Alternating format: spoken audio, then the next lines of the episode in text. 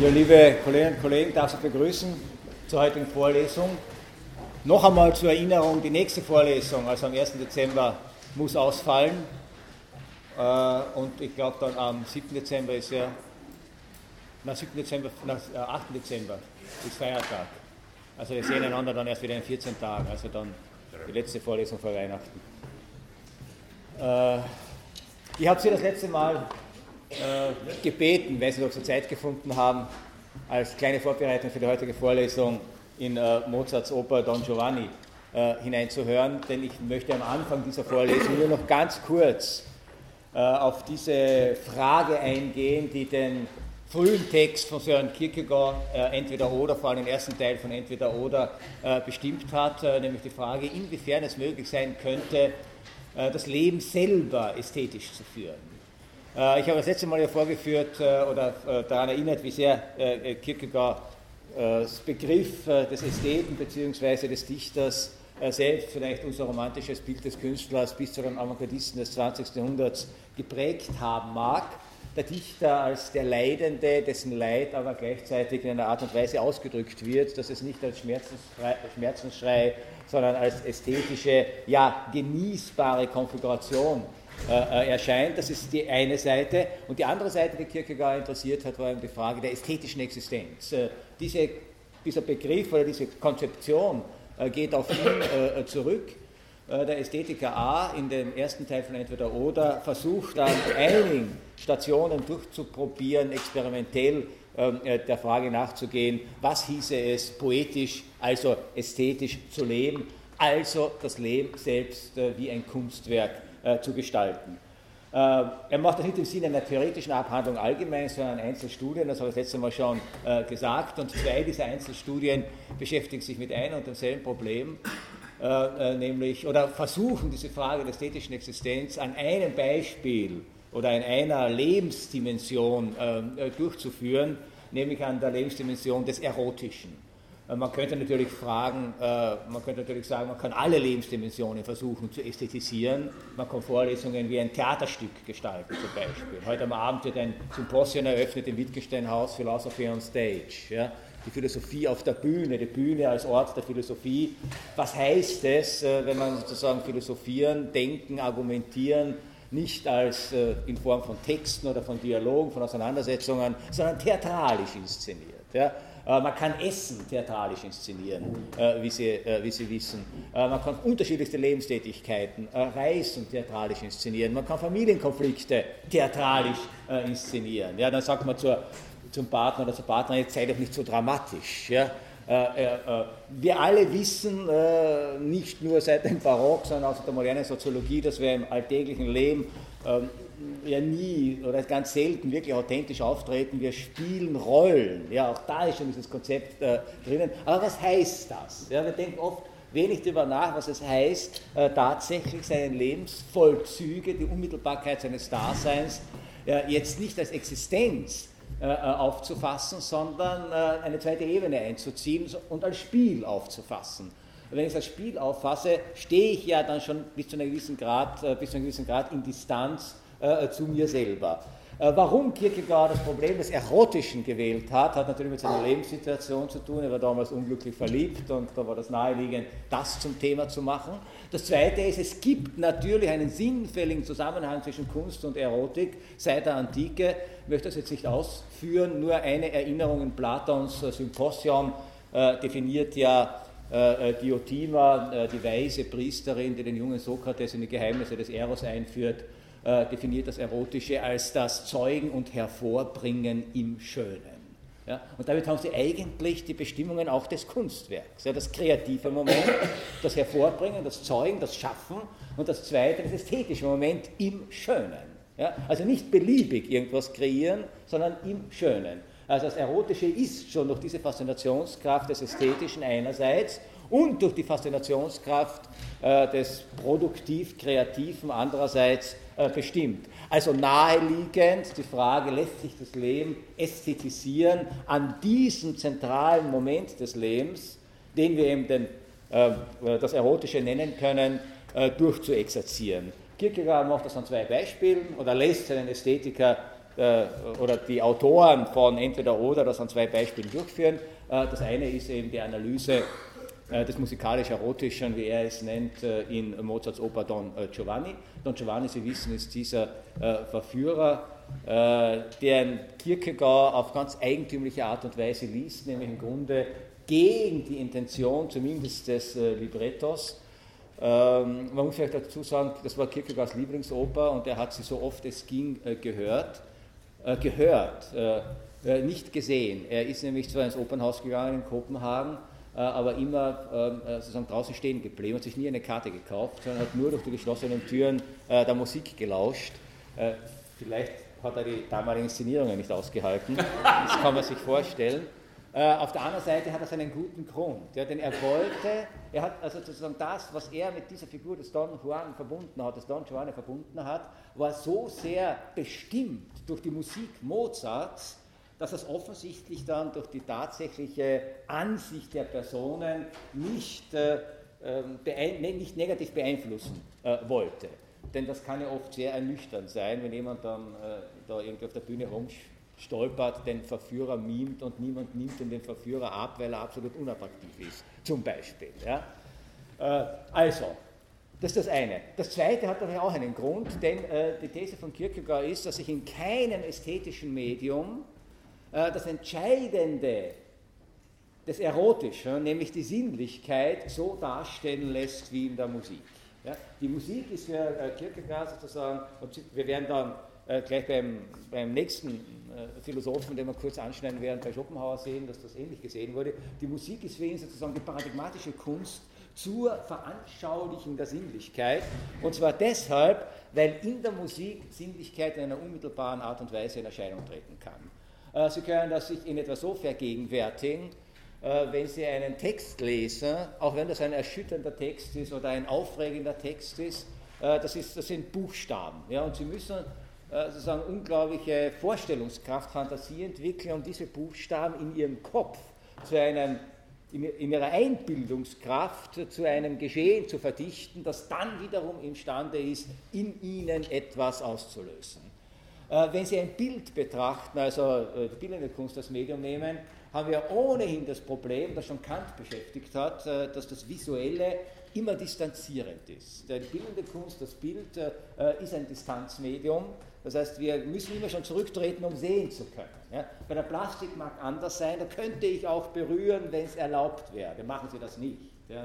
Sie können ja nicht jetzt in, eine, in ein Museum gehen, in eine Skulpturenausstellung und dann zu einer, zu einer dieser schönen, äh, was weiß ich, also ich weiß nicht, ob Sie auch so, äh, Sie kennen vielleicht die Plastiken von Canova, diesen großen Klassizisten, der die schönsten äh, menschlichen Körper meines Erachtens äh, modelliert hat. Und ich muss mich schon sehr beherrschen, um nicht äh, hinzutreten und sozusagen über so eine Figur zu streicheln.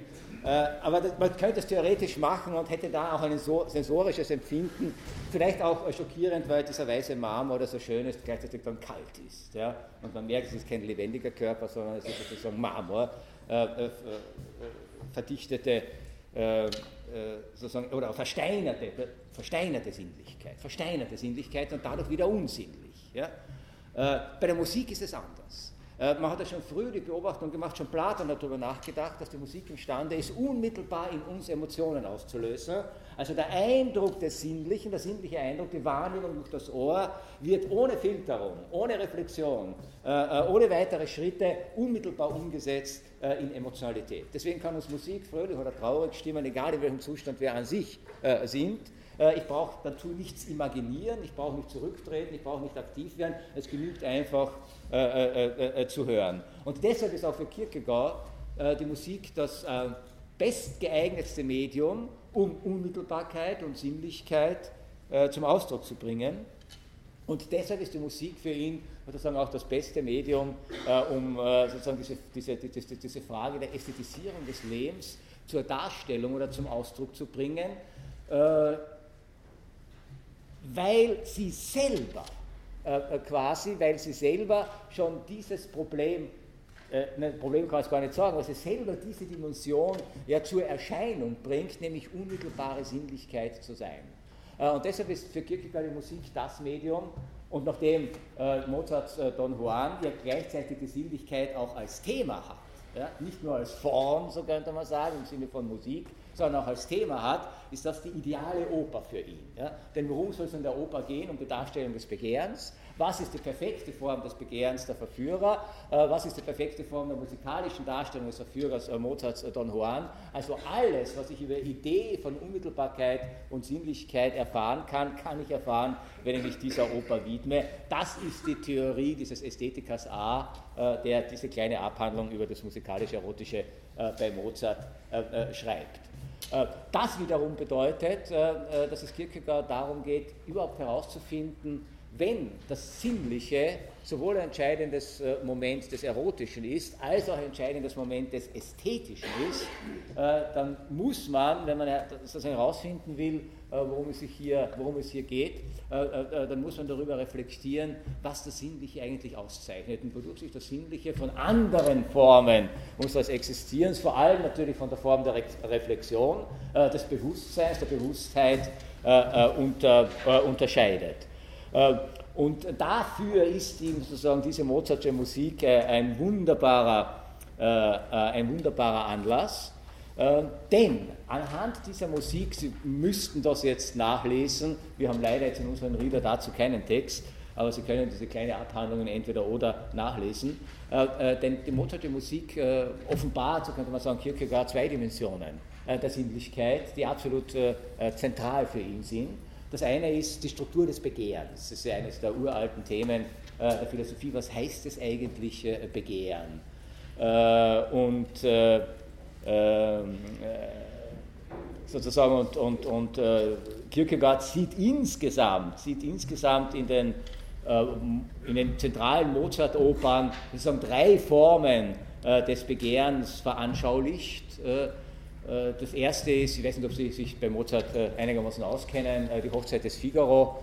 Da kommt eine Figur auf, Cherubino, dieser Barge, und von dem sagt Kierkegaard, das ist sozusagen die, die, die, der Keim des Begehrens. Das ist ein Begehren, das erst beginnt zu begehren und deshalb noch nicht weiß, was es begehrt. Ja, dieser Barge ist flatterhaft und sozusagen flirtet alles an, was, was herumläuft. Es ist ein suchendes Begehren, ein unbestimmtes Begehren. Es ist sozusagen das Begehren in Statum Ascendi und deshalb auch mit einer gewissen Unschuld gepaart, weil zwar das Begehren als Begehren so, äh, schon spürbar ist, aber das Begehren hat noch kein wirkliches Objekt. Ja, es ist noch selber äh, äh, unbeständig und kann deshalb natürlich auch mit dieser Form von Kindlichkeit äh, assoziiert werden, die uns ja bis heute in dieser äh, Figur äh, bezaubert.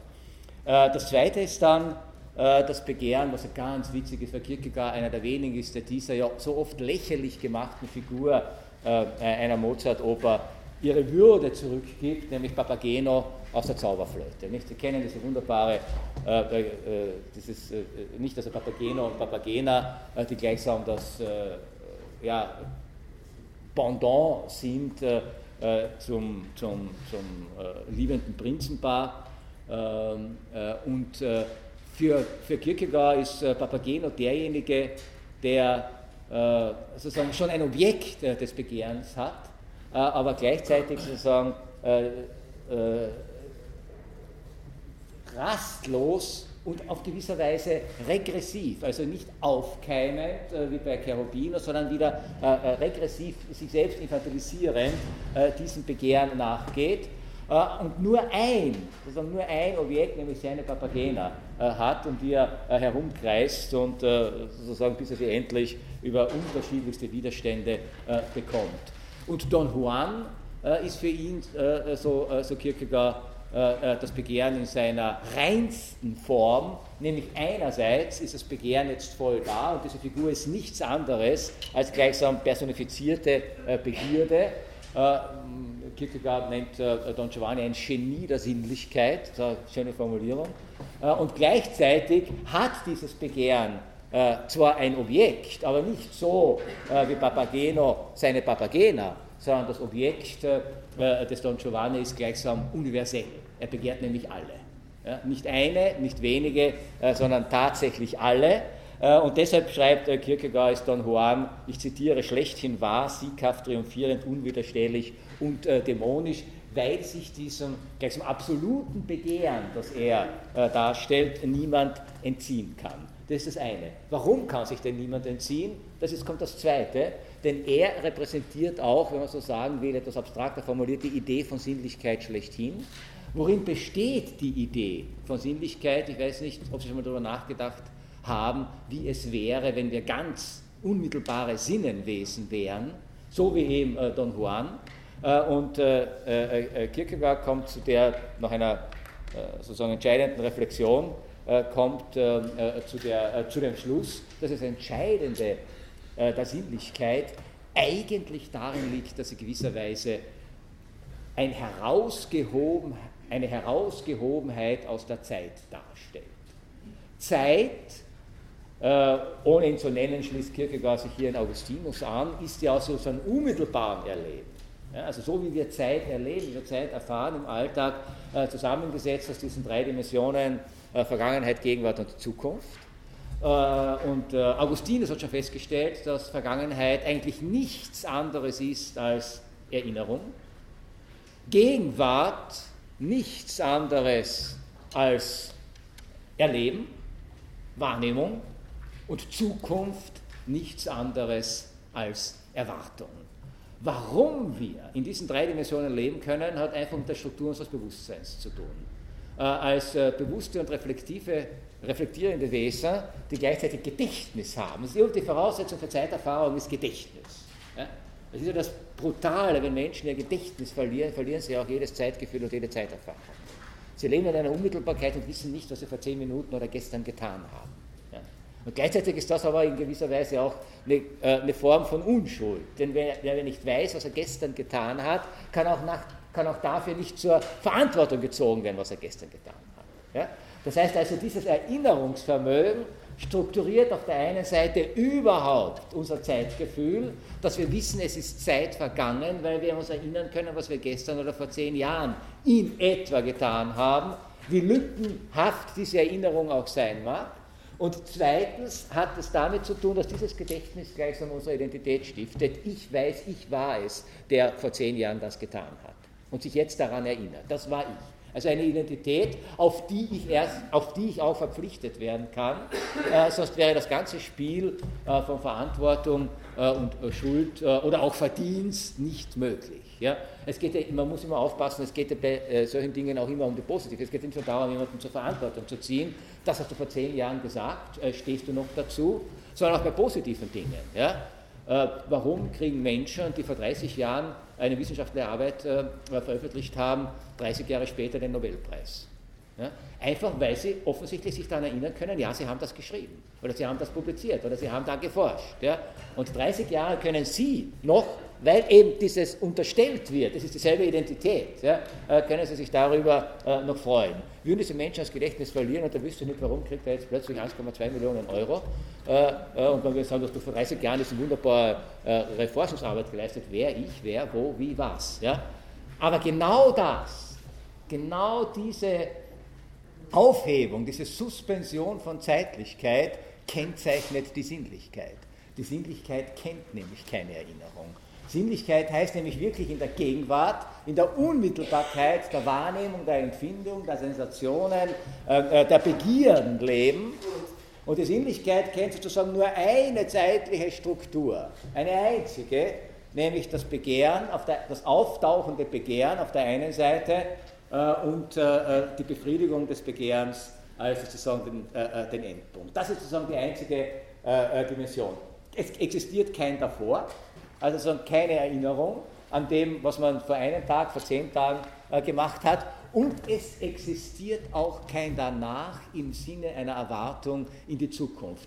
Die Zukunft ist äh, in der Sinnlichkeit sozusagen zusammengeschrumpft, äh, wirklich nur auf das äh, äh, Objekt äh, der Begierde, ähm, das in irgendeiner Art und Weise jetzt neutral formuliert ähm, konsumiert werden soll.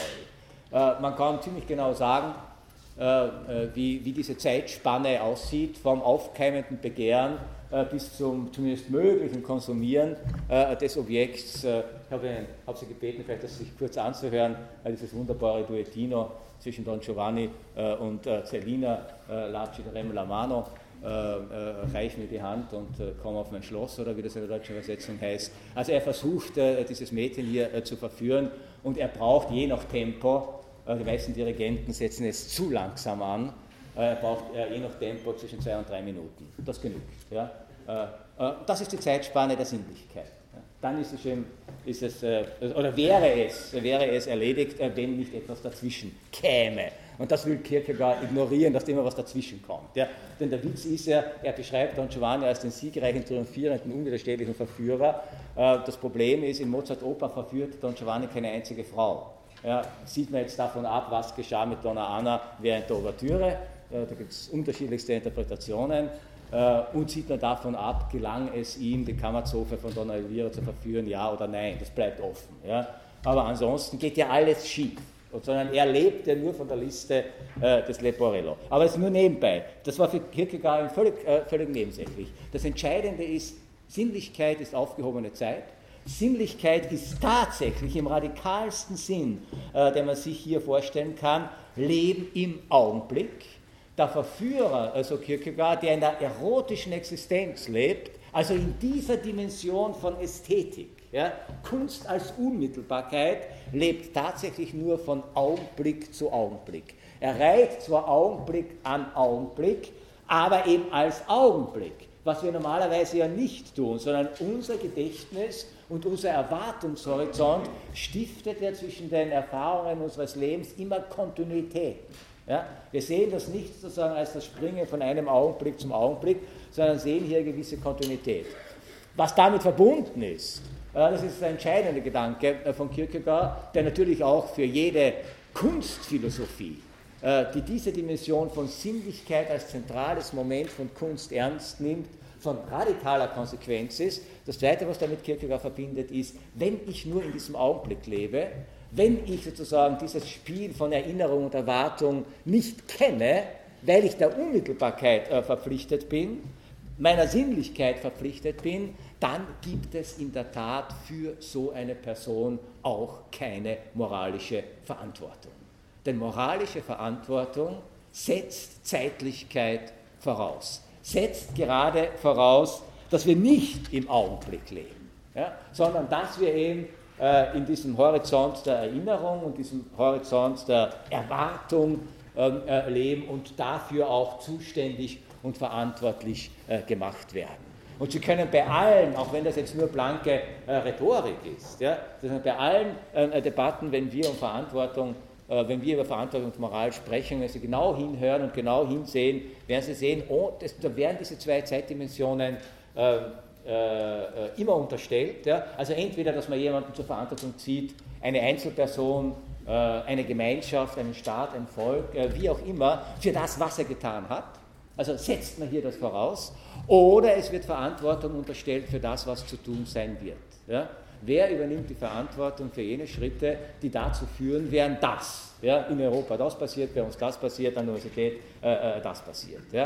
Äh, das heißt also, das ist immer dieses Wechselspiel. In der Unmittelbarkeit leben heißt sich genau darum, nicht zu scheren. Ja? Nicht darum zu scheren, was war, nicht darum zu scheren, was sein wird, äh, sich nicht darauf verpflichten zu lassen, was man getan hat, auch sich nicht darauf verpflichten zu lassen, äh, welche Folgen das, was man jetzt tun wird, vielleicht später äh, haben wird. Das ist genau sozusagen diese Unmittelbarkeit des Mozartschen Don Giovanni, wie ihn Kierkegaard liest. Und in dieser Unmittelbarkeit äh, drückt sich etwas aus und das macht ihn so unwiderstehlich, nicht weil er schön ist, ja? schon gar nicht, weil er intelligent ist, das ist Don Giovanni nämlich nicht, ja? schon gar nicht, weil er die Frauen beschwätzt, das tut er nämlich nicht. Kierkegaard schreibt, äh, Don Giovanni ist kein redender Verführer.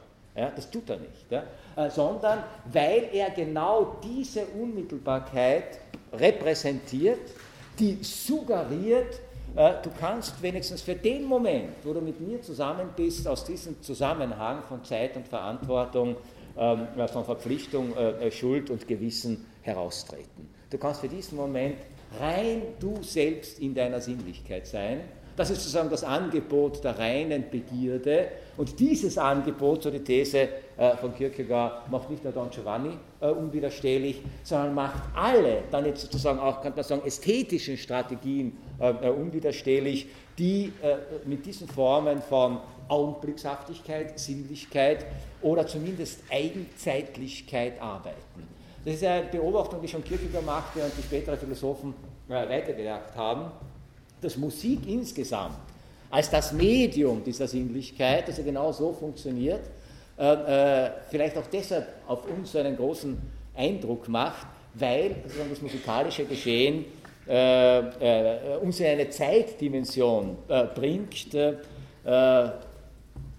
die, die anders strukturiert ist als die, Zeit, die Zeitlichkeit unseres, unseres Alltags. Die seelische Liebe, schreibt Kierkegaard, ist ein Bestehen in der Zeit, also die seelische Liebe im Sinne jetzt der verantwortungsvollen Liebe, wie wir sie in Partnerschaften zu pflegen, äh, äh, ja, in Partnerschaften pflegen oder pflegen äh, möchten, wo man also Kontinuität, Verantwortung, Perspektiven, Zukunftspläne und so weiter mit einbezieht äh, das heißt, die ist in der Zeit. Ja.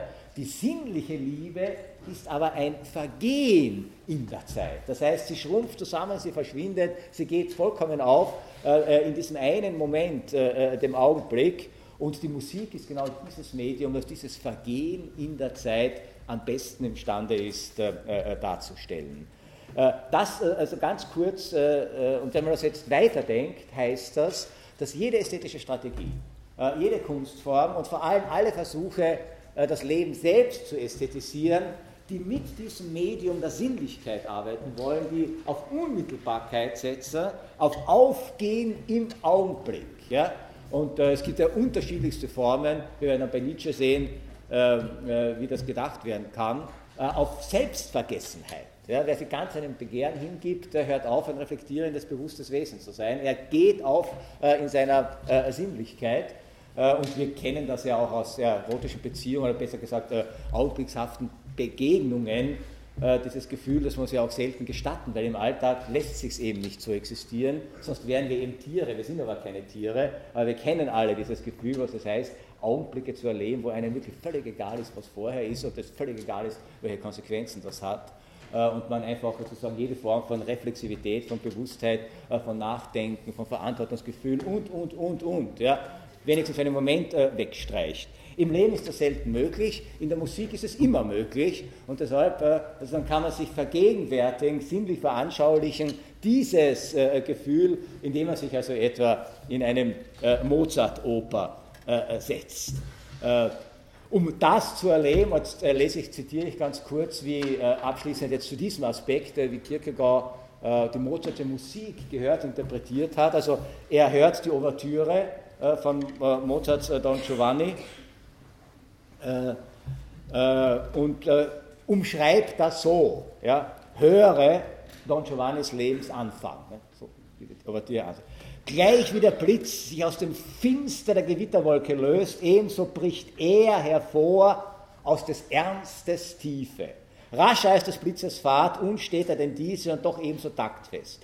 Höre, wie er sich in des Lebens Mannigfaltigkeit stürzt, wie er sich an dessen festen Deichen bricht, höre diese leichten tanzenden Geigentöne, höre der Freude Locken, höre der Lust Gejubel, höre des Genusses festliche Seligkeit, höre seine wilde Flucht, er eilt an sich selbst vorüber, immer geschwinder, immer unaufhaltsamer, höre der Leidenschaft zügelloses Begehren, höre der Liebe Gesäusel, der Versuchung Geflüster, der Verführung Wirbeltanz des Augenblicks Stille. Ja, dann haben Sie alle diese Bestimmungen, was Sinnlichkeit ausmachen kann, in diesen fünf äh, Sätzen drinnen und gleichzeitig meines Erachtens eine wunderbare Umschreibung, Paraphrase dessen, wie man Mozarts Ouvertüre zu Don Giovanni tatsächlich hören kann. Man kann sie natürlich auch äh, äh anders hören. Auf alle, auf alle Fälle schließt äh, dieser ekstatische Liebhaber Mozarts, der Ästhetiker A, mit diesem Aufruf: höre, höre, höre Mozarts Don Juan um herauszufinden, was Unmittelbarkeit, was Sinnlichkeit tatsächlich äh, bedeutet. Die zweite Konzeption, die Kierkegaard in entweder oder vorstellt, das letzte Mal schon angedeutet, und die eine ganz andere Form ästhetischer äh, Strategie darstellt eine andere Form der Ästhetisierung des Lebens darstellt. Äh, und das macht er dann konsequent am selben Phänomen, am selben Problem äh, ist Johannes der Verführer, also das Tagebuch des Verführers. Äh, Johannes ist dasselbe Wort äh, wie Juan und äh, Giovanni. Es ist dieselbe Figur, aber jetzt ganz anders angelegt. Ja? Jetzt ist nichts mehr von dieser Unmittelbarkeit, nichts mehr von diesem Sinnenrausch, nichts mehr Musikalisches, denn Johannes der Verführer ist jetzt tatsächlich der Reflektierte, der Denkende, der Planende, der Redende Verführer. Äh, das ist ein, ja, äh, aus diesem Tagebuch lässt sich ungefähr erschließen, wie Kierkegaard äh, ihn sich vorgestellt hat. Ich habe das schon kurz angedeutet, ein Mann im mittleren Alter, der ein sehr, sehr junges Mädchen begehrt und beschließt, sie zu verführen. Allerdings, und das ist jetzt die, das Zentrale an dieser Geschichte, und wie gesagt, auch das Tagebuch des Verführers ist mittlerweile auch in Einzeleditionen erhältlich, also Sie müssten nicht einmal das ganze dicke Entweder-Oder kaufen. Äh, das Entscheidende ist, dass er beschließt, nachdem er dieses Mädchen aus einer Kutsche aussteigen hat sehen und ihr einen blößen Knöchel äh, entdeckt hat, der ihn enthusiasmiert hat, er beschließt sie zu verführen, aber er beschließt aus diesem Akt der Verführung ein Kunstwerk zu machen. Das ist das Entscheidende. Ja, verführen kann man ja auf unterschiedlichste Art und Weise, sondern er will ästhetisch verführen. Er will ästhetisch verführen und jetzt fragt er sich, äh, und das ist sozusagen die entscheidende äh, Konzeption, wenn man als Künstler an das Leben herangeht. Was hieße es eigentlich und was muss ich tun, was muss ich tun, damit das Ganze unter ästhetischen Gesichtspunkten perfekt ist. Da interessiert ihn der seelische Zustand des Mädchens zum Beispiel überhaupt nicht. Es interessiert ihn auch nur bedingt sein eigenes Begehren und die Befriedigung dieses Begehrens. Das spielt zwar eine Rolle, es ist das Motiv, das ist der Ausgangspunkt, aber nicht das Entscheidende. Das Entscheidende ist, dass das jetzt in einem poetisch-ästhetischen Sinne, also in einem formalen Sinne, in sich stimmig ist. Und jetzt kann man lang drüber reden, was ist eine ästhetisch in sich stimmige Verführung. Das ist das Problem äh, oder die Frage, die er sich stellt. Äh, und er versucht das auf zwei Orten äh, zu lösen. Auf der einen Seite indem er sozusagen versucht, durchaus, man könnte fast sagen, einen theatralischen Sinn, einen theatralischen Sinn, äh, sozusagen ohne dass der Betroffene oder die Betroffene weiß, was ihr, mit ihr hier äh, geschieht, eine Verführung zu inszenieren. Also er inszeniert es. Das ist wirklich sozusagen wie ein Theaterstück. Er überlegt sich vorher ganz genau, welchen Schritt äh, er setzt, wie er das in die Wege leitet, wie er auftritt, wie er sich kleidet, wie er ihr gegenübertreten wird. Äh, er übt äh, vor dem Spiegel seinen Auftritt. Also ich kann jetzt nicht das in Details nachvollziehen, aber immer wenn man jetzt jemanden verführt, kommt irgendwann einmal ähm, der Punkt, wo man halt dann eine Liebeserklärung abgeben muss. Ja? Und er weiß, also am nächsten Tag oder so wird er sie wieder treffen und dann wird er, jetzt ist die Zeit gekommen, wo er eine Liebeserklärung abgeben kann. Dann stellt sich vor den Spiegel und übt. Ja? Sie heißt Cordelia in diesem äh, Tagebuch des Verführers. Ja? Äh, und übt da sozusagen, wie muss man, wenn man sagt, also Cordelia, ich liebe dich, wie muss man das aussprechen? Ja? Schon der Name, wie muss man den aussprechen, damit das wirklich gut ankommt? Ja? Sie wissen, Sie können alles zerstören bei so einer Liebeserklärung, äh, wenn Sie jetzt den Namen der Geliebten falsch aussprechen oder schlecht betonen oder sich verhaspeln. Eine Katastrophe ja? für äh, sensible Gemüter. Also trainiert er wie ein guter Schauspieler, äh, damit er da sozusagen perfekt äh, dieses Cordelia ähm, formulieren kann. Äh, das ist das eine. Und das zweite ist, er schreibt Tagebuch und reflektiert, ja, reflektiert dann äh, alle seine Schritte, denkt noch einmal darüber nach, denkt das durch und genießt, wie er sagt, doppelt. Auf der einen Seite den Akt der Verführung, also das Leben, das ästhetisch gestaltete Leben, und auf der anderen Seite die Reflexion darauf. Das heißt, wir haben hier, ich tue das wieder mal verallgemeinern, äh, weg äh, von dieser ja nicht ganz schönen Verführungshandlung, äh, verallgemeinern. Das heißt, wir haben es hier mit einer Konzeption von Ästhetisierung des Lebens, im weiteren Sinne überhaupt von äh, Kunst zu tun, die auf der einen Seite die Ebene der Sinnlichkeit aus dieser Augenblickshaftigkeit vollkommen herausgerissen hat und Sinnlichkeit sozusagen nur noch strategisch einsetzt. Natürlich begehrt er sie irgendwie sinnlich, aber seine Sinnlichkeit äh, reicht auch gar nicht aus, dass das Mädchen sich interessiert für ihn. Er muss sie bezirzen, er muss sie bereden, er muss ihr Fallen stellen, er muss Intrigen spinnen, er muss inszenieren. Das heißt also, Sinnlichkeit wird zum Element eines strategischen Spiels in einem größeren ästhetischen, in einer größeren ästhetischen Konstruktion. Und das Zweite ist, er führt ein die bewusste Reflexion selbst, so könnte man sagen, als Bestandteil äh, des Kunstwerks. Im Grunde haben Sie hier genau die Strategie, die eine bestimmte Form der Entwicklung der modernen Kunst äh, kennzeichnet, nämlich das Kunstwerk, das jetzt nicht nur etwas zum Ausdruck bringt, was darstellt, äh, was verkörpert, was versinnlicht, sondern das gleichsam immer auch ein selbstreflexives Moment äh, beinhaltet. Entweder sei es eine ästhetische Strategie, sei es, dass der Künstler äh, dazu Texte schreibt, sei es, dass ein Spiel zwischen Reflexion und, und, und, und Anschauen gespielt wird, sei es, dass der Betrachter mit reingezogen wird und gar nicht anders kann, als reflektieren, sei es ganz banal, dass man aufgefordert wird, nachzudenken angesichts einer bestimmten Installation, wie auch immer. Das heißt, die Reflexion über die Sache selbst gehört zur Sache, ist nicht mehr außen, ist nicht mehr Sache eines externen Interpreten, sondern Moment der ästhetischen ähm, äh, Strategie äh, äh, selbst. Äh, und das sind sozusagen die zwei interessanten Fragen, äh, die Kierkegaard äh, hier an diesem, an diesem Beispiel abhandelt.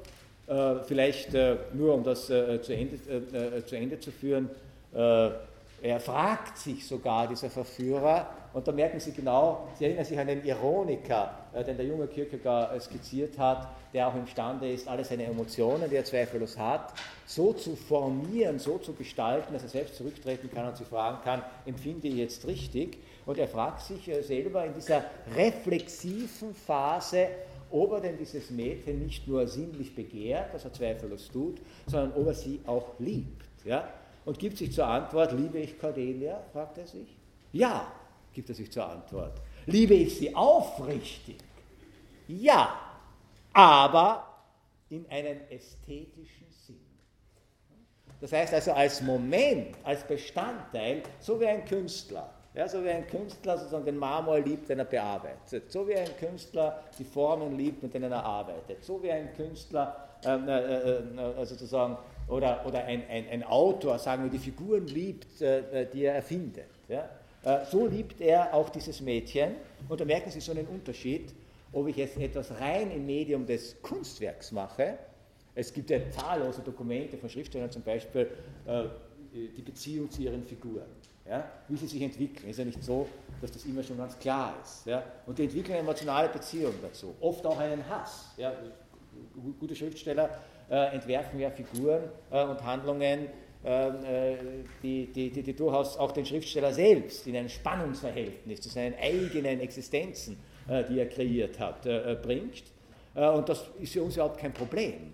Aber wenn ich das auf das Leben übertrage, ja, und meine Menschen so behandle, meine Mitmenschen so behandle, als wären sie Figuren in einem Roman, den ich geschrieben habe oder den ich gerade schreibe, äh, dann ändert sich die Perspektive, weil dann käme normalerweise so eine moralische Verantwortung hinzu und die streicht auch äh, äh, Johannes der Verführer weg. Ja? Aber nicht, weil er in einer unmittelbaren Sinnlichkeit lebt, sondern weil er den Anspruch hat, dass das Hauptkriterium, nachdem er hier diese Beziehung gestaltet, ein ästhetisches Kriterium ist und alles daran zu messen ist, auch die Aufrichtigkeit äh, seiner Liebe. Sie ist deshalb aufrichtig, weil sie absolut gekünstelt ist. Also absolut äh, kunstvoll ist und gerade nicht unmittelbar, unmittelbar überzeugend ist. Er setzt dann äh, hinzu, was hätte dieses Mädchen davon, äh, wenn es sozusagen von jemandem geliebt, auf herkömmliche Art und Weise geliebt äh, würde und wie er dann schreibt, in die Hände eines Plumpsacks von treuen Ehemann fallen würde. Was wäre denn aus ihr geworden? Nichts. Man sagt, es gehöre ein bisschen mehr als Ehrlichkeit dazu, um durch die Welt zu kommen. Ich möchte sagen, es gehöre ein bisschen mehr als Ehrlichkeit dazu, ein solches Mädchen zu lieben. Dieses Mehr besitze ich, es ist Falschheit.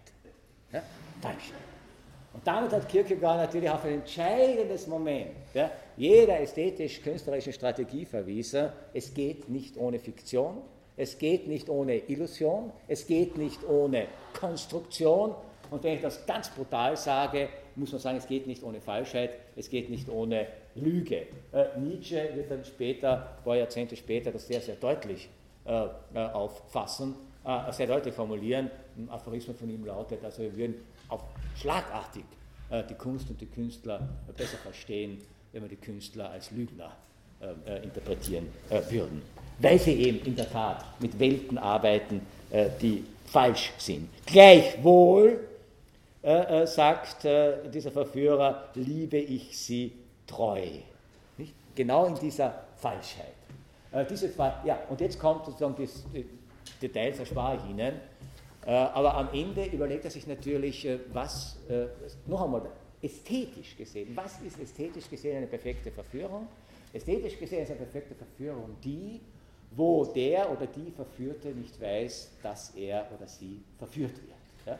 Das heißt, der Anspruch besteht darin, äh, nicht die, wie man heute sagen würde, kleine anzubaggern und weiß eh schon jeder, was los ist, sondern der Anspruch besteht darin, sich so zu verhalten und das Ganze so zu inszenieren, dass dieses Mädchen äh, den Eindruck bekommen muss, sie selber ist es, die begehrt.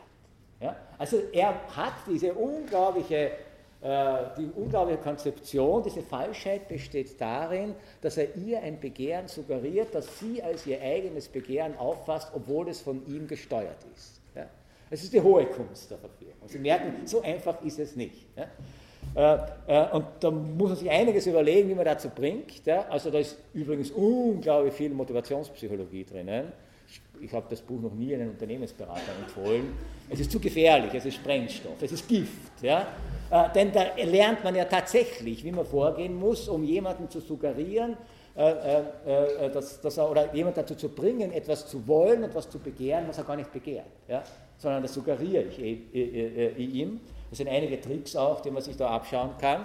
Und das gelingt ihm am Ende. Am Ende macht dieses Mädchen, 16 Jahre alt, ihren wesentlich älteren Verführer den Vorschlag, doch einmal einen Landausflug äh, zu machen, ähm, dort äh, irgendwo in einem Gasthof zu übernachten und dann äh, passiert es eben. Ja? Äh, das Ziel der Verführung wird erreicht äh, und in dem Moment ist diese Frau für den Verführer vollkommen uninteressant. Ja? Er verlässt sie mit, äh, am nächsten Tag. und die ist natürlich totunglücklich, es ist völlig klar. Das gibt ihm wieder zu denken und er sagt, also es war jetzt ein interessantes Experiment, wirklich so brutal, so ein interessantes Experiment.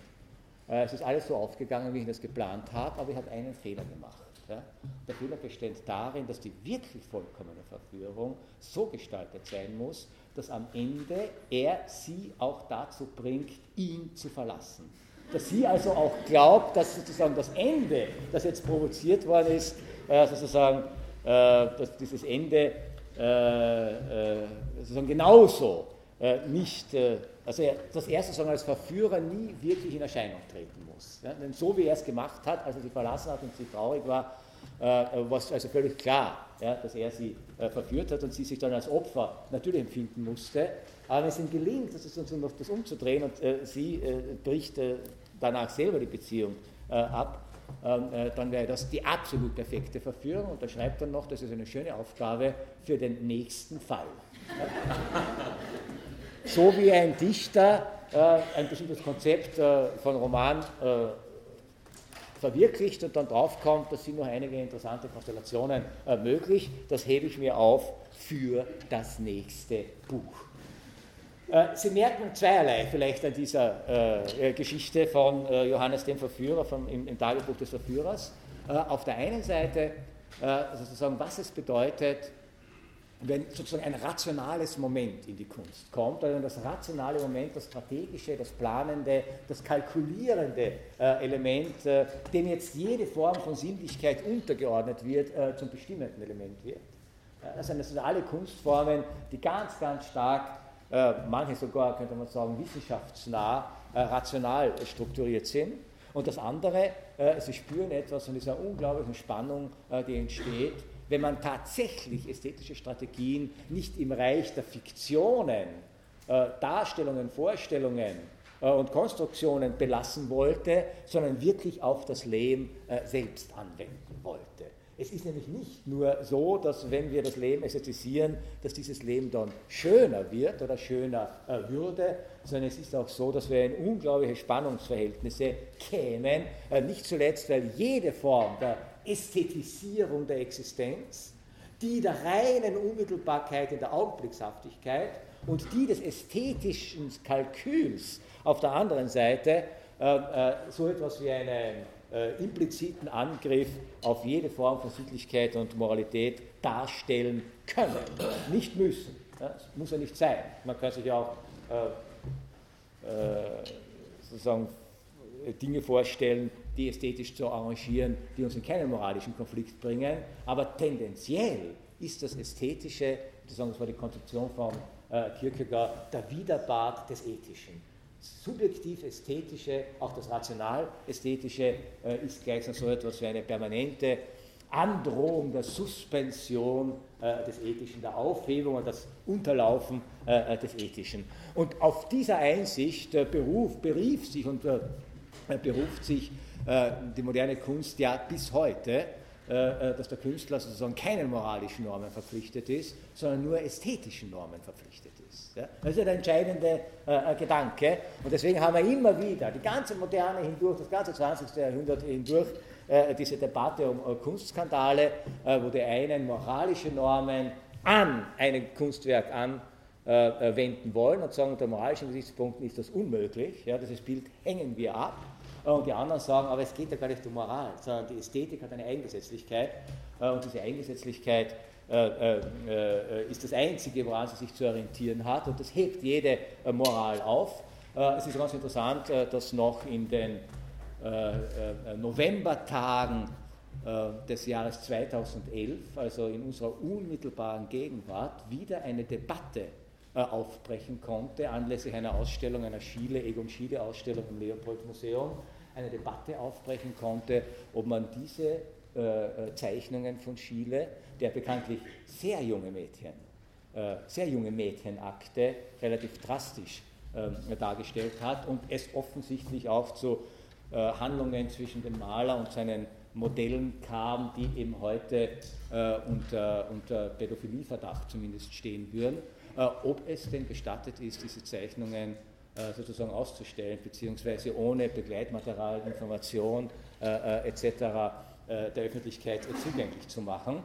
Und sogar die ansonsten ja relativ liberale Stadtzeitung Der Falter hat einen kleinen Artikel zu diesem Thema mit einem dieser Aktzeichnungen von Chile garniert und dann sozusagen wie in besten puritanischen Zeiten die entscheidenden Stellen äh, an diesem Akt mit schwarzen Balken äh, zugedeckt. Ja? Denn auch dem liberalen Falterleser ist offensichtlich, obwohl der wahrscheinlich sozusagen in Pornografie bestens bewandert ist, äh, diese Schielezeichen nicht zuzumuten. Aber es war wahrscheinlich, so also nehme ich dann doch an, eine Ironisierung äh, dieser Debatte, ähm, äh, die aber in anderen Museen ganz ernsthaft betrieben wird. Ja, also es, ist, es ist einfach so, dass sehr viele Künstler, wenn es um erotische Darstellungen geht, sich sehr, sehr oft Modelle äh, gewählt haben oder, oder, oder eben Knaben und Mädchen in sehr zartem Alter dargestellt haben, das unseren heutigen moralischen Vorstellungen widerspricht. Unseren moralischen Vorstellungen.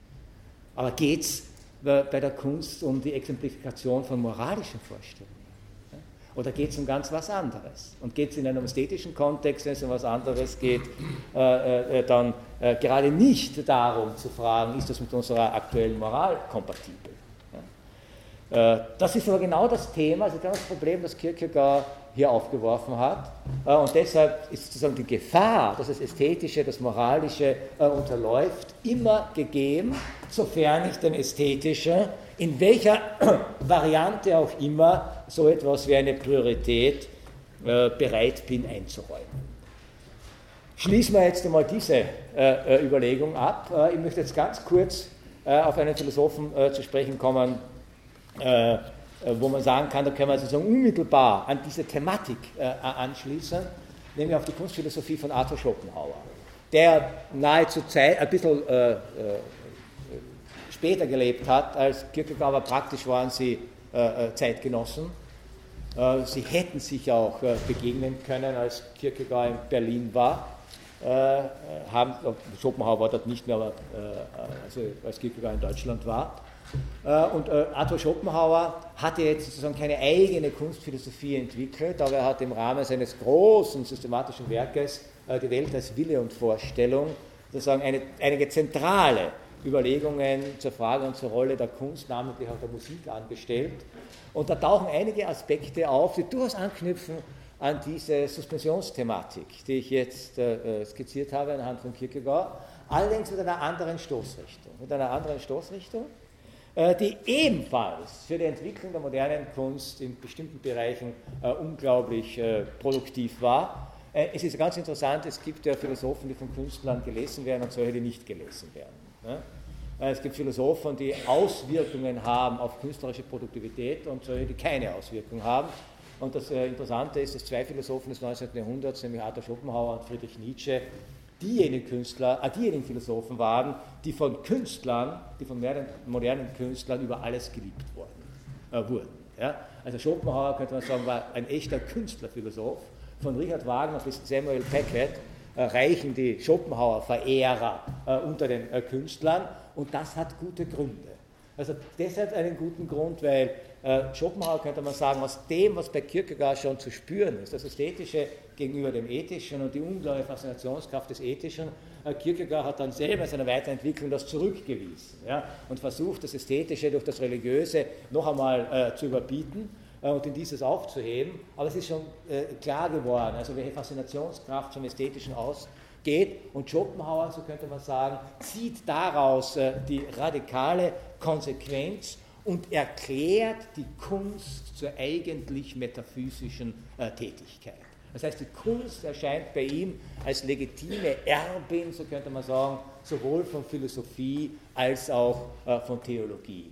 Die wirklich zentralen metaphysischen Fragen unseres Daseins werden nicht in der klassischen Metaphysik befriedigend abgehandelt, schon gar nicht mehr in der Religion, sondern äh, in der Kunst. Das heißt, die Kunst hat für Schopenhauer eine absolute äh, Vorrangstellung in diesen menschlichen Versuchen, mit seinem Dasein fertig zu werden und die Rätsel seines Daseins, wenn nicht zu lösen, äh, so doch in irgendeiner Art und Weise lebbar zu machen. Und deshalb ist natürlich ganz klar, äh, dass ein moderner Künstler oder dass die Kunst dieser Zeit und der nachfolgenden Zeit äh, an solch einer Kunstphilosophie großen Gefallen finden konnte, weil die eigene künstlerische Tätigkeit damit eine absolute Vorrangstellung gegenüber allen anderen äh, geistig-kreativen Betätigungen des Menschen äh, gerückt wird. Warum tut Schopenhauer das? Warum kann er der Kunst solch eine Vorrangstellung äh, einräumen? Äh, das hat bei ihm natürlich äh, Gründe und, und Hintergründe. Äh, und dazu muss man ein bisschen ausholen, nur in wenigen Sätzen. Sie können das in jeder äh, Schopenhauer Monographie oder Darstellung der Schopenhauerischen Philosophie äh, auch leicht nachlesen. Schopenhauer ging davon aus, deswegen heißt das Buch auch sozusagen die Welt als Wille und Vorstellung, das, was hier Wille genannt wird bei Schopenhauer, ist nicht der individuelle Wille, auch schon gar nicht der freie Wille. Schopenhauer war Determinist. Er war also überzeugt davon, dass das, was wir als die Freiheit unseres Willens und die Freiheit unserer Handlungsmöglichkeiten wahrnehmen, dass das Selbsttäuschungen sind. Also dieser jetzt durch die Hirnforschung populär gewordene Gedanke, äh, dass Freiheit eine Illusion unseres Gehirns ist, äh, geht im Wesentlichen auf Schopenhauer zurück, aber den haben die Hirnforscher natürlich nicht gelesen, deswegen halten sie das für eine Neuigkeit. Und, und, sie fragen dann immer Philosophen, also was sagen sie jetzt dazu, wir haben entdeckt, es gibt keine freien Willen. Und als Philosoph kann man dann sagen, ja, das wissen wir jetzt seit 150 Jahren, also was ist das Problem? Ja? Und warum diese Aufregung? Ja? Also, und Schopenhauer hat schon ziemlich klar, also wirklich äh, auf, auf unglaublich, das Einzige, was dazu kommt, ist, dass jetzt sozusagen die empirischen Möglichkeiten, äh, auf die auch Schopenhauer schon verwiesen hat, wesentlich äh, feiner und detailreicher und durch diese wunderbaren äh, Magnetresonanztomographen und durch die wunderbaren bildgebenden Verfahren anschaulich gemacht werden können. Ja? Aber das sozusagen der freie Wille äh, sozusagen sich theoretisch nicht rechtfertigen lässt und dass es gute Gründe gibt, äh, sozusagen das, was wir an uns selber als individuellen Willen wahrzunehmen, als Ausdruck nicht nur unseres Hirns, da Schopenhauer vielleicht sogar weiter als der heutige Hirnforschung, sondern er sagt als Ausdruck unserer Leiblichkeit insgesamt zu. Ja? Denn wir bestehen ja nicht nur aus Hirn. Ja? Wir haben auch einen Körper, wir haben einen Leib, wir haben auch äh, äh, sozusagen Möglichkeiten der Wahrnehmung durch unseren Körper. ähm, die natürlich dann äh, letztlich, sofern, sofern es um Bewusstsein äh, sich handelt, uns über unsere Hirntätigkeit äh, bewusst gemacht werden. Aber der Leib an sich ist eine ziemlich komplexe Konstruktion. Und dieser Leib, sozusagen so Schopenhauer, dieser Leib hat, dieser Leib hat an sich einen Willen. Ja? Das ist nicht mein individueller Wille, sondern der Leib repräsentiert schlechthin einen Willen, man könnte das allgemein umschreiben, so Schopenhauer, als äh, den Willen zum Leben und zum Überleben. Der Leib ist die Erscheinung dieses universalen Lebenstriebes. Ja? Nichts anderes wollen wir. Äh, und gleichzeitig machen wir die Erfahrung, ebenfalls als Ausdruck dieses Willens, äh, dass dieses Leben wollen unter den Bedingungen, unter denen wir im Leben müssen, äh, äh, dass dieses Leben wollen gleichzeitig nichts anderes bedeutet als leiden müssen. Also sozusagen die große Voraussetzung von Schopenhauer, Leben ist Leiden. Und wir werden sozusagen beherrscht, wir werden beherrscht von diesem Willen unseres Leibes. Und alles, was wir tun und alle Konstruktionen, die wir äh, äh errichten, äh, alle Illusionen, die wir aufbauen, sind im Grunde nur äh, Strategien äh, unseres Leibes, um sozusagen diesen Lebenswillen äh, bis zu einem gewissen Grad zum Durchbruch zu verhelfen. Wir haben auf der einen Seite sozusagen diesen uns drängenden und dringenden Lebenswillen und auf der anderen Seite die Vorstellungen, die wir von uns und von der Welt uns machen äh, und die oft äh, sozusagen völlig abgehoben sind von dem, was uns dann letztlich tatsächlich determiniert, was uns tatsächlich äh, beeinflusst, was uns tatsächlich zu unseren Handlungen bringt. Das ist mal sozusagen die Voraussetzung. Und dann stellt sich Schopenhauer die interessante Frage, wie ist unter solchen Bedingungen so etwas wie Erkenntnis möglich? Wenn ich auf der einen Seite von einem blinden Lebenswillen getrieben werde und auf der anderen Seite mir ständig über dieses Faktum Brutum äh, falsche Vorstellungen mache. Ja? Äh, und wir uns in solchen Illusionen wie in der Illusion der Freiheit oder dergleichen mehr äh, äh, verstricken. Das ist jetzt sehr verkürzt. Aber die These von Schopenhauer, und die ist jetzt so interessant, die hat dann sozusagen die Auswirkungen äh, für unsere kunstphilosophischen äh, Überlegungen. Die These von Schopenhauer ist, die Kunst ist das einzige Medium, durch das es uns möglich ist, uns zumindest, und auch damals ist das Problem der Zeit, uns zumindest für einen bestimmten Zeitraum aus diesen Zwängen unseres Daseins, aus diesen Drang- und Leiderfahrungen des Leibes und äh, des Willens zu befreien und in dieser Freiheit äh, gleichsam zu einer unmittelbaren Wahnanschauung der Wirklichkeit ähm, äh, äh, zu kommen. Äh, Schopenhauer hat sehr nüchtern äh, sich überlegt, dass jemand, der so ständig unter diesem Lebens- und Überlebensdrang äh, und Zwang steht, ja, der ständig sozusagen äh, gezwungen ist, diesem Willen, diesem blinden Willen zu gehorchen und zum Ausdruck zu verhelfen, der immer seinen Leib spürt. Ja, äh, dass der im Grunde nicht, äh, äh, nicht imstande ist, tatsächlich sich so weit zurückzunehmen, dieses Bewusstsein so weit zurückzunehmen, dass ein einigermaßen klarer, heller und unbestechlicher Blick auf die Wirklichkeit möglich wäre. Ja, wir sind sozusagen immer schon sozusagen verstrickt in unsere eigene Leiblichkeit und Bedürftigkeit. Auch die besten Gedanken, die man niederschreiben will, werden gestört dadurch, dass sich der Körper zum Beispiel der Verdauungstrakt meldet. Ja. Äh, und das äh, Geniale bei Schopenhauer besteht jetzt darin, dass er ausschließlich der Kunst äh, die Möglichkeit zugeschrieben hat, uns aus diesen Bedürftigkeiten entfernen zu können, nicht für immer, ja, nicht für ewig, aus diesem Sklavendienst des Willens, wie Schopenhauer das plastisch formuliert, aus diesem Sklavendienst des Willens befreien zu können und jetzt sozusagen in dieser neuen Dimension von Freiheit äh, die Dinge, die Wirklichkeit in einer Art und Weise wahrnehmen zu können, wie sie ansonsten äh, uns nie zugänglich wird. Das heißt, äh, und warum geht das? Weil die Kunst, beziehungsweise wie Schopenhauer schreibt, das Ästhetische, das Schöne überhaupt, eine Faszinationskraft ausübt auf uns, die es erlaubt oder die es möglich macht, dass ich mich ganz in dieses Schöne äh, versenke und wenigstens für Momente oder für Stunden alles andere imstande ist zu vergessen. Imstande bin zu vergessen. Äh, Schopenhauers Verhältnis, oder Schopenhauers, wenn man so sagen will, Rezeptionstheorie, ist die eines absoluten kontemplativen Verhältnisses äh, zur Kunst. Das heißt also, angesichts der Kunst können wir uns kontemplativ äh, äh in dieses Kunstwerk äh, äh, versenken. das ästhetische Wohlgefallen, also er übernimmt bis zu einem gewissen Grad diese Konstruktion der Interesselosigkeit, des interesselosen Wohlgefallens von Kant das interesselose Wohlgefallen, er nennt das ästhetische äh, Wohlgefallen, ist etwas, was uns ganz und gar an dieses fiktionale Schöne, an das Kunstwerk bindet. Aber gleichzeitig radikalisiert er Kant in dem Sinne nicht nur, dass ich in dem Moment keine Interessen habe, keine anderen Interessen habe, als mich äh, angesichts des Kunstwerkes in dieses äh, zu versenken, äh, sondern das ist überhaupt die Vorbedingung dafür, dass ich vermittels des Kunstwerks etwas erkennen kann, was ich ansonsten nie erkennen könnte, weil ich ihm stets Interessen gebunden bin. Ja?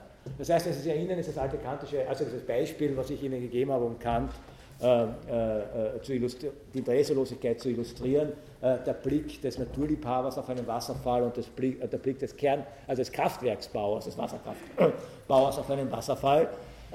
Da derjenige, der ein Wasserkraftwerk bauen will, wenn er einen Wasserfall sieht, der steht um, im Gesetz des blinden Willens. Ja?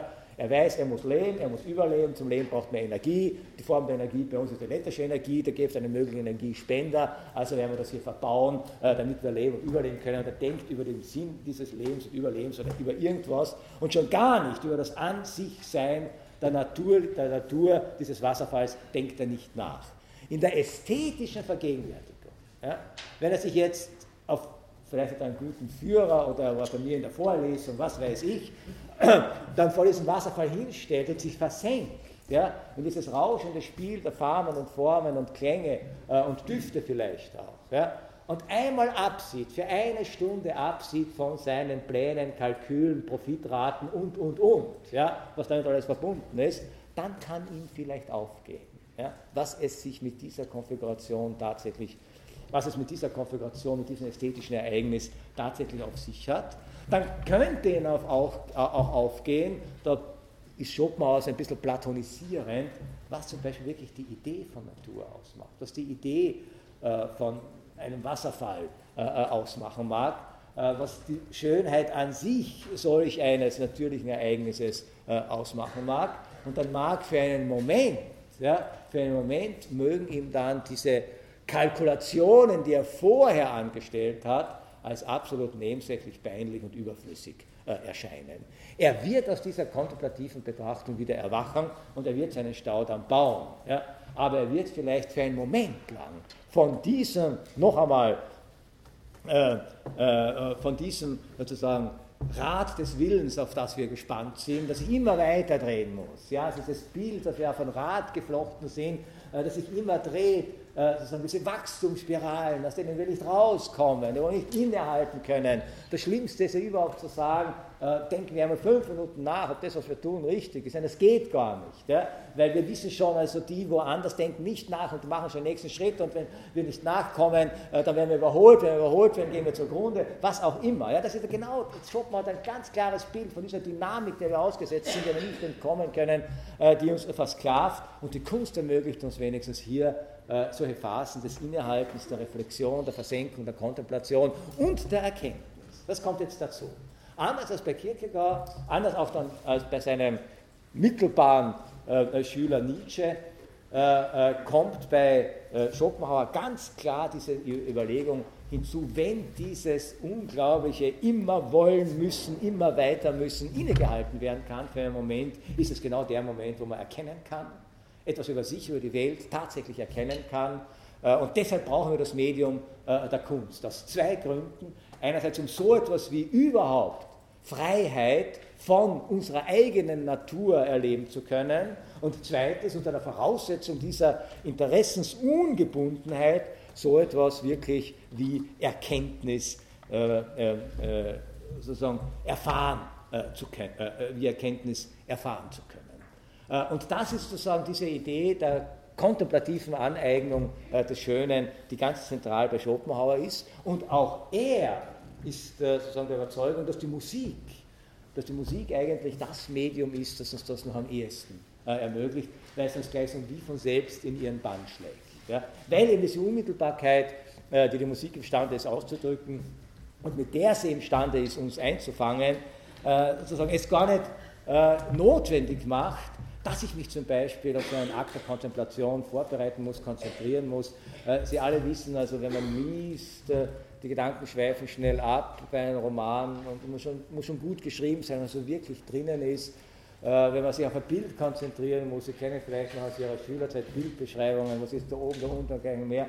Also es ist mit mühsam und anstrengend, aber das, das Paradoxe bei der Musik ist ja, dass auch wenn ich nicht konzentriert höre, ja, die Emotionalisierung durch Musik geschieht trotzdem. Darauf beruht übrigens auch diese Perfidie von Kaufhausmusik. Ja. Äh, es hört ja keiner, schätzt ja keiner hin für ein Regal und denkt sich, wow, also wirklich eine tolle Komposition. Ja. Äh, oder schon lange nicht mehr gehört. Ja. Oder endlich wieder Stille Nacht. Das denkt man ja nicht. Aber die Stimmung ist trotzdem da. Da gibt es auch, die machen ja auch äh, zahlreiche Untersuchungen, ob das wirklich wirkt beim, beim Käufer. Und es wirkt. Ja, die Stimmung ist da und wir alle wissen, wie sozusagen musikalische Hintergrundkulisse ein Gespräch negativ oder positiv äh, beeinflussen kann. Ja. Äh, ist auch eine große Kunst, wirklich gute Barmusik äh, anzubieten. Ja, die meisten Bars schaffen es nicht, aber das ist ein anderes Problem. Aber es geht. Ja. Diese Emotionalität ist unmittelbar da und deshalb auch für ähm, äh, Schopenhauer, je mehr ich mich in die Musik reinlasse, umso mehr bin ich weg äh, von allem anderen, umso mehr äh, äh sozusagen äh, äh, macht die Musik mit mir etwas, was dann nicht mehr diesen Begierden meines Leibes unterliegt. und das ist ja sozusagen auch der große Vorteil, wenn das oft kritisiert wird, ähm, der bürgerlichen Konzerthauskultur, weil durch das gesamte Arrangement äh, klar ist, dass jetzt nichts anderes gilt als tatsächlich nur das Erklingen und das Hören, sonst nichts. Ja. Andere Bedürftigkeiten des Leibes sind verpönt. Ja.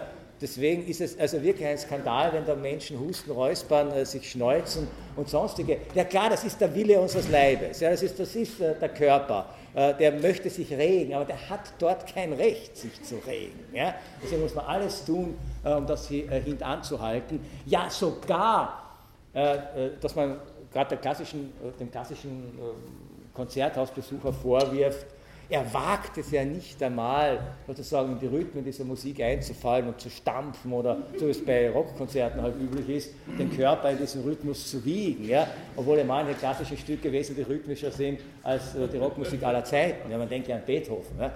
Äh, hat das einen guten Grund?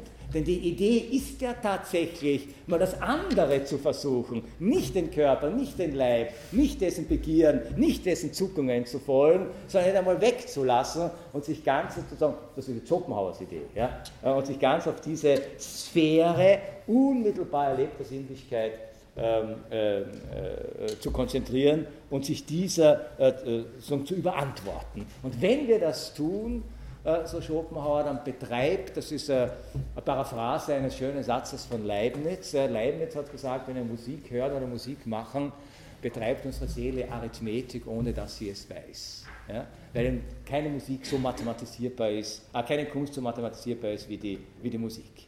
Äh, und Schopenhauer hat diesen Satz paraphrasiert und sagt, wenn wir Musik hören, betreibt unsere Seele Metaphysik, ohne dass sie es weiß. Ja, in der Musik sind wir sozusagen in die tiefsten Dimensionen, in die tiefsten Fragen unseres Daseins äh, verstrickt. Also diese klassischen metaphysischen Fragen, äh, wer sind wir, woher kommen wir, wohin gehen wir, gibt es einen Gott, gibt es einen Anfang, ein Ende der Welt, äh, wie auch immer. Das sah äh, Schopenhauer sozusagen in der Musik äh, kristallisiert, äh, thematisiert, in der Kunst thematisiert und das steht, äh, glaube ich, versteht man schon dann ganz gut, äh, dass dann Musiker zum Beispiel oder Künstler, die Schopenhauer lesen äh, oder gelesen haben, dann mit diesem Anspruch, ja, dass sozusagen die eigentlichen Fragen des Menschseins in ihrer Kunst abgehandelt wird, nicht in der Wissenschaft, nicht in der Praxis und schon gar nicht in der Wirtschaft. Ja, dass daraus schon ein gewisses Pathos auch entstanden ist, was die Kunst des 20. Jahrhunderts, gerade was diese dieses Thematisieren von metaphysischen Fragen äh, betroffen hat, äh, ihr in hohes, hohem Maße äh, beeinflusst hat. Äh, und äh, sozusagen die Kunst selbst als Parabel auf unsere Daseinsfragen äh, aufgefasst werden kann, in ganz entscheidender Art und Weise. Noch eine kleine abschließende Bemerkung zu Schopenhauers Ästhetik. Für bestimmte Kunstformen, die für ihn eben keine Kunstformen waren, hat diese Theorie natürlich fatale Konsequenzen. Denn im Grunde ist es, so könnte man sagen, eine asketische Kunsttheorie. Asketisch deshalb, Schopenhauer war überhaupt der Auffassung, dass wir dieses äh, Wechselspiel von Leben und Leid, das unglaublich drängend ist und das irgendwie nach Erlösung äh, strebt, ohne sich erlösen zu können, er war ja auch einer der ersten, der buddhistische äh, Philosophie rezipiert hat und äh, in Europa verbreitet hat, äh, auch Sanskrit studiert hat, um die indische Philosophie im Original lesen zu können. Und, äh, und, diese Konzeption äh, des Nirvana in der indischen Philosophie, in der buddhistischen Philosophie, also dieser Zustand einer bewusstlosen Bewusstheit, ja, einer begierdelosen Begierde, wie man das paradoxal umschreiben möchte, äh, das war für ihn auch sozusagen der Zustand, auf den wir eigentlich hinsteuern sollten und auf den wir nicht hinkommen können, solange wir uns diesen Begierden des Willens, des Lebens zum Leben äh, unterwerfen müssen. Und es gab für ihn nur sozusagen zwei Strategien, dem zu entkommen, die Strategie des wirklichen Asketen, des Heiligen, äh, des Mönchs, äh, äh, des Yogi, äh, was auch immer, der sozusagen seinen Körper so sehr in den Griff bekommt, dass der Lebenswille keine Möglichkeit mehr hat, sich in diesen Körper äh, zu artikulieren und den Körper gleichsam als Instrument, als Medium für diesen Willen zu gebrauchen. Das heißt eben sozusagen, das ist die eigentliche philosophische Begründung für Askese. Es ist ja faszinierend, ja, äh, auch vom Körper frei zu werden. In der Zeit der Antike wird das probiert, wird das diskutiert, steckt schon eine gewisse Einsicht dahinter. Und das andere ist eben die Kunst für Schopenhauer. Die Kunst, die uns zwar nicht endgültig befreien kann, ja, aber je mehr wir in der Kunst, in einer Kunstwelt leben, äh, äh, fühlen, äh, umso weniger kann für diese Phasen, für diese Zeiten sozusagen dieses Moment der Leiblichkeit und der Gesetze des Daseins, unter denen wir ansonsten leiden, äh, äh, uns, uns berühren. Und weil das eben sozusagen eine asketische Konzeption ist, war Schopenhauer äußerst skeptisch gegenüber jeder Kunst, die das Gegenteil macht, die uns nicht wegbringt von körperlichen Begieren, sondern die körperliche Begieren anstachelt, ja, die uns wieder darauf verweist, äh, dass wir einen Körper haben und die durch ihre Art und Weise ja es geradezu verhindert, dass ich mich in sie, in die Kunst versenke, weil das Kunstwerk so gestaltet ist, dass der Körper sich ganz stark äh, meldet. Äh, Schopenhauer hat hier äh, ganz nette Beispiele. Äh, er war ein großer Feind äh, der niederländischen Stilllebmalerei, weil dieses appetitlich dargestellte Obst, ja, der appetitlich präsentierte Fisch, äh, das appetitlich äh, gemalte, virtuos gemalte, halbvolle Weinglas, zumindest bei einem hungrigen Menschen, und damals waren die Menschen in der Regel hungrig und nicht satt äh, wie heute, zumindest in unseren Breiten, zumindest bei einem hungrigen Menschen sofort den Effekt auslösen muss, er sieht das und kriegt Hunger, kriegt Appetit. Er will sie nicht in das Gemälde versenken, er will nicht äh, also sagen, sich selbst vergessen, sondern er will essen gehen. Ja, also er wird vom Kunstwerk entfernt, um jetzt die Bedürfnisse seines Leibes äh, zu befriedigen. Äh, genauso natürlich bei erotischer Kunst. Ja. Deshalb äh, kann man, wenn man will, ja, wenn man will, kann man mit Schopenhauer diese alte Frage, gibt es eine Grenze zwischen Kunst und Pornografie, jederzeit beantworten. Ja. Jederzeit. Eine Kunst, ja, die mehr dazu geeignet ist, unsere sinnlichen Begieren anzustacheln, als unser kontemplatives Reflexionsvermögen zu befördern, ist Pornografie. Ja? Eine Kunst, die unsere sinnlichen Begieren sozusagen stillstellt und unser kontemplatives Vermögen befördert, ist keine Pornografie. Das mag mitunter auch subjektiv sein.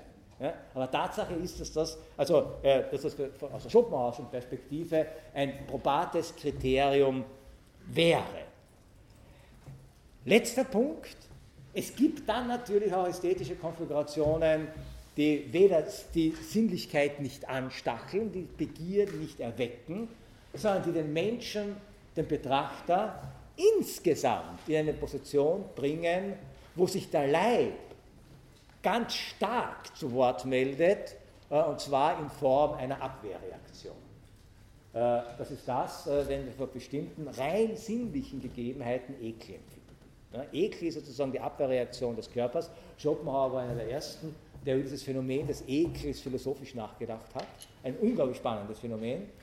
Äh, äh, der deutsche Literaturwissenschaftler Winfried Menninghaus hat vor einigen Jahren ein großes Buch über den Ekel geschrieben, wo er diese ganze äh, Geschichte der philosophischen Reflexion des Ekels äh, äh, nachzeichnet. Äußerst lesenswert. Äh, wir machen es meistens zu einfach mit diesen unangenehmen Gefühlen, weil sie nicht zur Kenntnis nehmen wollen, obwohl wir sie alle kennen. Ja? Und Schopenhauer sagt in seinem Kunstwerk eine ästhetische Konfiguration, die uns dazu bringt, dass wir uns davor ekeln. Das heißt ja nichts anderes, als dass der Leib, der Wille, äh, sich in einer negativen Art und Weise ganz stark zu Wort meldet und zwar bis hin zu wirklich physischen Reaktion, äh, physiologischen Reaktionen. Ja, wenn man sich wirklich für etwas ekelt, wird einem übel, man muss erbrechen, man muss äh, weggehen, man hält es nicht aus, man hält sich ein Taschentuch vor die Nase, äh, etc. Äh, etc. Äh, das heißt also, äh, der Ekel ist so etwas oder eine Ekelkunst, ja, die es etwa seit den 60er Jahren des vergangenen Jahrhunderts durchaus gibt, abjekte Kunst, ist ja eine Kunst, die ganz gezielt versucht, Ekelreaktionen äh, hervorzurufen beim Betrachter. Und für Schopenhauer ist das das Gegenteil dessen, was Kunst soll. Denn diese Kunst sozusagen lenkt uns äh, oder, oder erlaubt uns nicht, uns von den Bedingungen unseres Leibes zu entfernen, sondern sie verweist uns umso stärker auf diese Bedingungen äh, unseres Leibes. Äh, das heißt also, man könnte höchstens so eine Kunst im Schopenhauerischen Sinn retten, wenn man sagt, gerade indem sie uns auf die Bedingungen unseres Leibes äh, verweist und eben zeigt, wie eben diese Ekelreaktionen produziert werden können durch ein Kunstwerk, erlaubt sie uns eine Erkenntnis über uns selbst. Ja? Dann müsste diese Ekelkunst gleichzeitig eine sein, äh, bei der wir uns ekeln und ekeln äh, und nicht ekeln im selben Atemzug und bekanntlich geht das nicht. Ich kann, aber was natürlich geht bis zu einem gewissen Grad ist, ich kann mich körperlich ekeln und kann das trotzdem aber auf einer intellektuellen, ästhetischen Ebene äh, interessant, faszinierend, äh, beachtenswert finden. Und es ist auch eine Strategie der modernen Kunst, den Betrachter genau in solche zwiespältigen Situationen äh, zu versetzen. Äh, kleiner literarischer Tipp noch zu dieser äh, Thematik. Der äh, österreichische Schriftsteller Robert Menasse hat vor vielen Jahren einen Roman geschrieben unter dem etwas absonderlichen Titel Selige Zeiten, brüchige Welt die Geschichte des Romans tut für uns das, äh, nichts zur Sache, spielt in Süd Südamerika, in Brasilien. Äh, äh, an einer Stelle taucht ein junger Künstler auf, äh, der von einem reichen äh, Immigranten in Brasilien entdeckt und gefördert wird. Und da stellt man ein äh, Atelier zur Verfügung, wo er hemmungslos experimentieren kann. und dieser Künstler hat ein Sujet, das er malen möchte, nämlich Kriegsbilder, Schlachtenbilder. Ja? Und zwar malt er Schlachtenbilder, die großen Schlachtenbilder, die die großen Maler äh, der europäischen Kunst äh, gemalt haben, malt er noch einmal. Da sich die Alexanderschlacht und äh, die Schlachtenbilder des 19. Jahrhunderts und, dergleichen mehr. Aber er malt sie nach der Schlacht. Also einfach die von Leichen übersäten Schlachtfelder.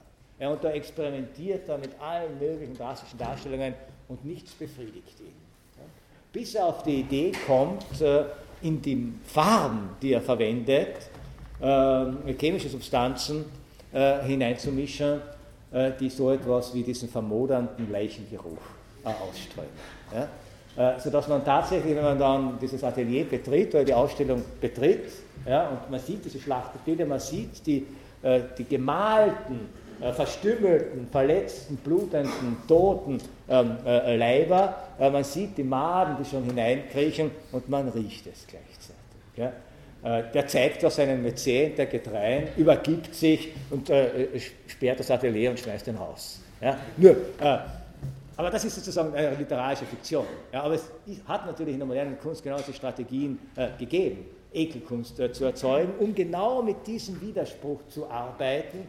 Auf der einen Seite etwas Sinnfälliges, was uns vom Leib abrücken lässt, was uns kontemplativ, äh, äh, kontemplative Angebote gibt im Schopenhauerischen Sinne und auf der anderen Seite etwas, was uns drastisch äh, auf unsere Leiblichkeit und übrigens auch auf die, Schopenhauer nennt es die Unterwerfung unseres Willens unter unsere Natur, die Unterwerfung unter dem Satz vom Grund. Ja, also das Kausalitätsprinzip, ja, das unsere Leiblichkeit äh, dominiert Äh, und so eine Ekelkunst ist schon sehr wohl imstande, und darin mag das reflexive Moment liegen, äh, uns drastisch vorzuführen, die Bedingtheiten unseres Körpers. Ja? Weil der Ekelreflex auch so ein Reflex ist, den wir nicht kontrollieren können. Es wird einem einfach übel, wenn es in einer ganz gewissen Art und Weise stimmt. Ja, da kann man nichts dagegen machen. Ja? Äh, das heißt also, der Körper meldet sich in einer autonomen Weise äh, zu Wort und diese autonome Weise ist genau dieser transpersonale, transsubjektive, eben gerade nicht individuelle Wille, den Schopenhauer eigentlich durch die Kunst nicht angestachelt, auch nicht thematisiert, sondern außer Kraft gesetzt haben wollte. Ich glaube, Sie haben Stoff zum Nachdenken für 14 Tage ja, genug. Danke.